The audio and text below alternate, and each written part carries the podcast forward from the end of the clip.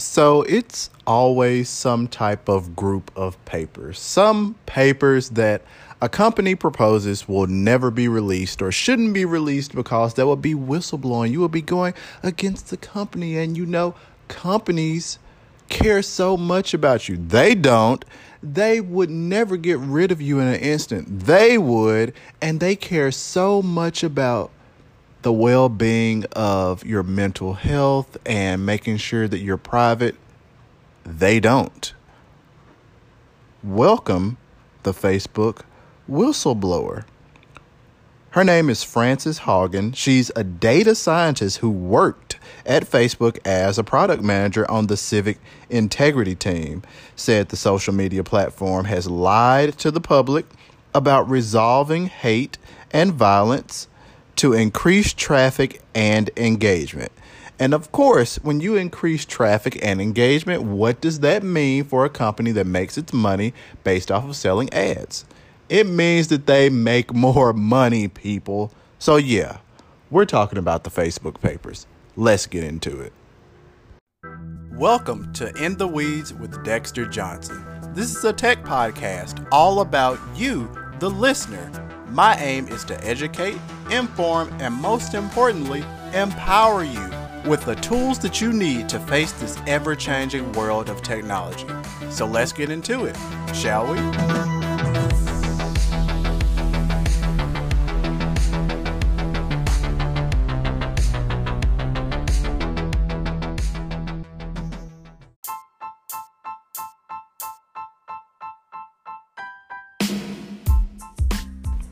All right, so let's start this thing off from an article from Time. And they also make mention of Haugen's 60 Minutes special, which I definitely feel like you guys should take the time out, listen to it.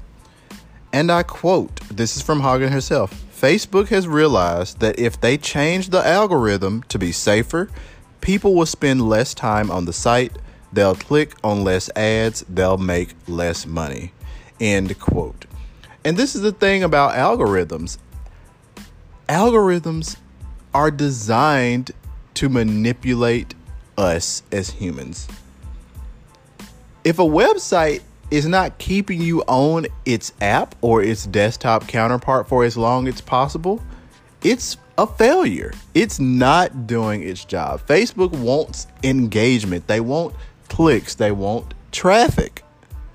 That's how it works. This is why timelines across various social networks are all screwed up, because they think that we need a timeline that is catered to us, that is designed to give us the most engagement. Well, that's not a timeline, okay? That is a curated feed. A timeline should be something that is in chronological order, with the newest stuff at the top, and as you scroll, you get into older and older and older material. So, interesting notes here is that Haugen, who is 37, she joined Facebook June 2019 with the hopes of actually improving how Facebook deals with the misinformation. And we've seen how this has affected elections, 2016. We've seen how so much crap is posted on Facebook and individuals start to believe Shirley in Ohio about what she feels about vaccinations and what she feels about different political things happening in our real world versus actually, you know, listening to the people that get paid the big bucks. You know, I've never understood that. You know, like, I would never challenge a doctor. I would never challenge someone in education because they're a professional. I would never challenge you, someone who is in a career, someone who went to school, someone who studies and does this for a living, with a Facebook brain. That's just nonsensical. But you know, there are idiots on Facebook that do this.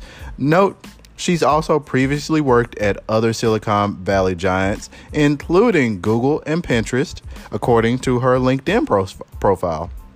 But Haugen told Pelly Facebook was substantially worse than anything she's seen before when it came to putting user engagement ahead of the safety of its products. She submitted tens of thousands of those documents to the Securities and Exchange Commission, the SEC, to Congress.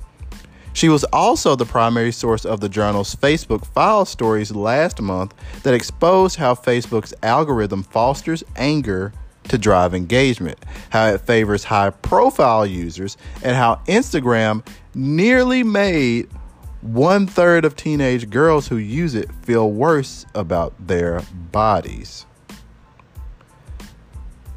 Her biggest revelation, so Haugen detailed many of the allegations that had already appeared in the journal's Facebook files, but she expanded on some of the points in her 60 Minutes interview.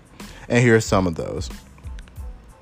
Haugen told 60 Minutes that shortly after the 2020 U.S. election, Facebook decided to dissolve the Civic Integrity team, a move which she believes helped to encourage the January 6th U.S. Capitol riots, which were based on the lie that the U.S. election had been stolen.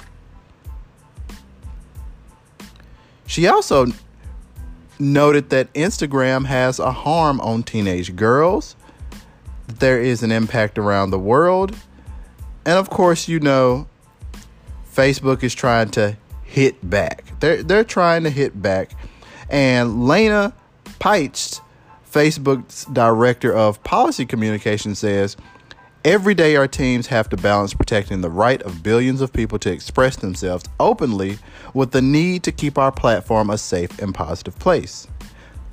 We continue to make significant improvements to tackle the spread of misinformation and harmful content. To suggest we encourage bad content and do nothing is just not true." But it's just so much here. It's just so much here because I feel like we know that content moderation is a thing for Facebook. It's a thing. These poor individuals, they go in and try to moderate our content, which, you know, for the most part, users actually, they're posting pictures of their cat, you know, posting pictures of their kids for grandma and granddad to see, you know. Pretty typical stuff. But then you have these idiots. You have these idiots that are just spreading blatant lies. You have political figures who spend so much money because they're an influential figure. And their content, for whatever reason, it doesn't get looked at in the same vein as like my content or your content. But here's the thing. Here's the thing. The company itself, Facebook, which of course changed its overall parent brand to Meta, they've been shaken by a steady leak of these documents. And like I said, they went to the SEC and they were provided to Congress in a redacted form. So The Verge and a consortium of other news organizations have obtained redacted versions of the documents, which they're calling the Facebook Papers.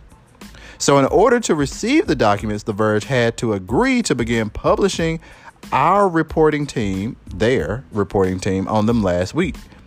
But they are not beholden to report on them in a certain way or coordinate what they cover with other outlets. So here are some of the things that we've been able to glean from these papers. Number one, they were caught off guard by vaccine misinformation in comments. So Facebook, they took a lot of criticism when it came to handling COVID misinformation, including from President Biden, who accused the platform of killing people. Now, that's a little too far, Prez. That's a little too far. It's kind of like saying, oh, well, it's all Biden's fault. You know, the reason why so many people are not willing to go and work is because they were given these stimulus checks. You know, the ones that were signed with Donald Trump's name, correct? Those? Yeah. Whatever. You see how this goes. They were caught off guard by misinformation. Additionally, number two, Apple threatened to ban Facebook over online slave markets. So Facebook scrambled to address human trafficking content after Apple threatened to kick its apps off the iOS App Store.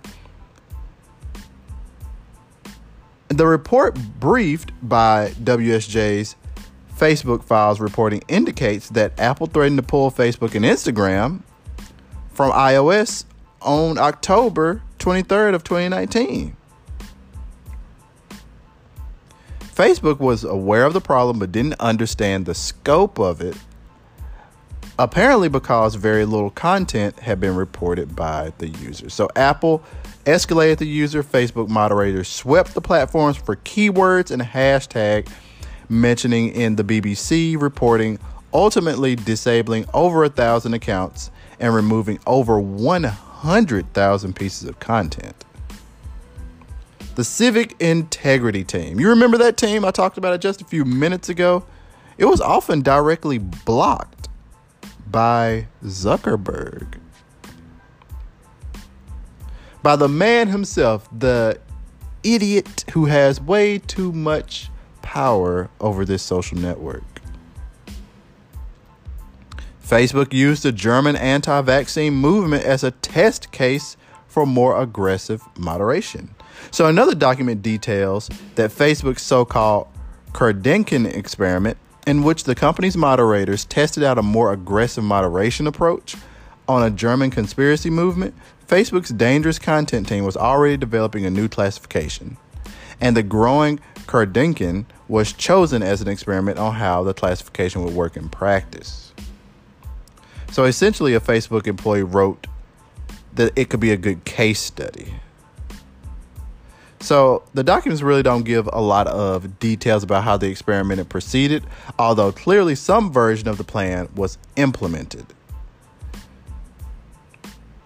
So Facebook's January 6th response, you know, the insurrection, it was shaped by glitches and delays. So Facebook had a huge struggle trying to handle users delegitimizing elections.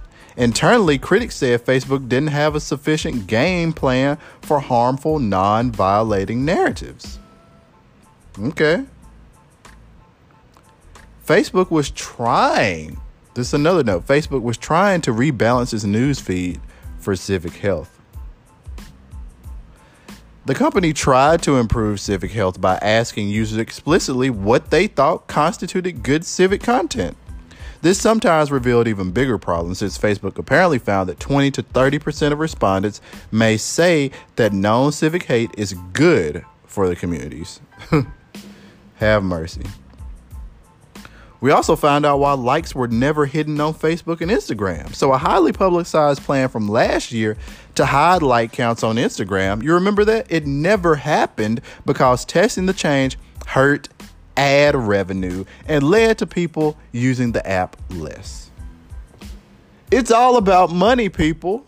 It's all about the damn dollar when it comes to this barbaric, stupid, mindless application.